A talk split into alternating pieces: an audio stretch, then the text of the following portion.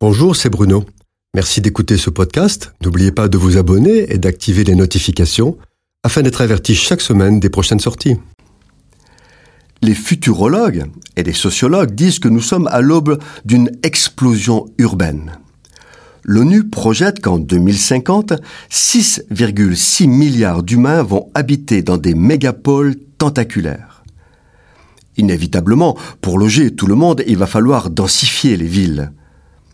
On sait déjà qu'en 2035, il y aura 43 millions d'habitants à Delhi, en Inde, 36 millions à Tokyo, 34 à Shanghai, 29 au Caire, 25 millions d'habitants à Mexico et 21 à New York. L'Europe, où la croissance démographique est moins active, sera aussi touchée par ces concentrations urbaines délirantes.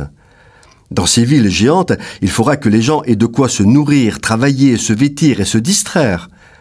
Il faudra alimenter les commerces, gérer les déchets et l'empreinte environnementale, fournir de l'énergie afin d'assurer la sécurité et l'hygiène. Fini le rêve de la maison de campagne, du pavillon de banlieue.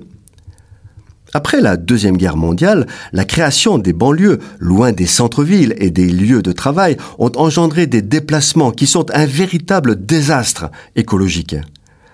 Pour l'éviter, les villes nouvelles seront des conglomérats de villes où chaque quartier est une ville. Dans la ville, on y trouve tout son lieu de travail, les commerces, l'administration, les parcs de loisirs et de sport, les activités culturelles, quitte à utiliser massivement les clones et les visites virtuelles de musées. Le but est que les habitants n'aient pas à se déplacer hors du quartier, on redécouvre le ghetto. Et comme la place n'est pas extensible, il faudra jouer sur les verticalités et mettre plus de monde au mètre carré. La verticalité va de la terre vers le ciel, mais aussi de la terre vers le sous-sol. Les villes vont s'enfoncer dans le sous-sol en d'innombrables niveaux, où on trouvera des gares de train pour les quelques privilégiés qui auront à se déplacer. On y trouvera aussi des commerces, des usines, des bureaux, des salles de spectacle. Plus dense, la ville du futur sera plus connectée. L'Internet des objets permettra de gérer les stocks. Les algorithmes et les machines géreront la production d'énergie et son stockage, les déchets, la production et la distribution d'eau, l'éclairage. Les data scientistes vont remplacer les urbanistes.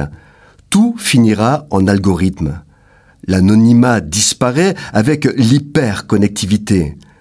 Tout le monde l'acceptera pour des raisons de sécurité.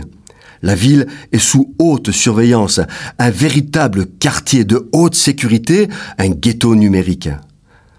Comme nous le disions, l'Europe sera moins touchée par ce phénomène de densification des villes. C'est un avantage et aussi un danger. En effet, dans un monde où tout se sait, l'attrait de zones moins peuplées ne pourra que faire des envieux et donc accentuer les tensions migratoires. Les flux migratoires vont s'amplifier. Les grandes villes que nous connaissons en ce début de XXIe siècle sont loin de la taille de ce qu'on nous prédit et pourtant déjà maintenant, elles génèrent de nombreux problèmes humains. Solitude, sentiment d'angoisse, d'enfermement, d'écrasement, impressions qui se traduisent par beaucoup de détresse humaine. Qu'est-ce que cela va être dans ces immenses mégapoles? Dans une prochaine chronique, nous verrons que ces projections futuristes sont une réalité en marche avec des projets déjà bien avancés. Cette chronique a été produite par Bruno Oldani et Jacques Cudeville.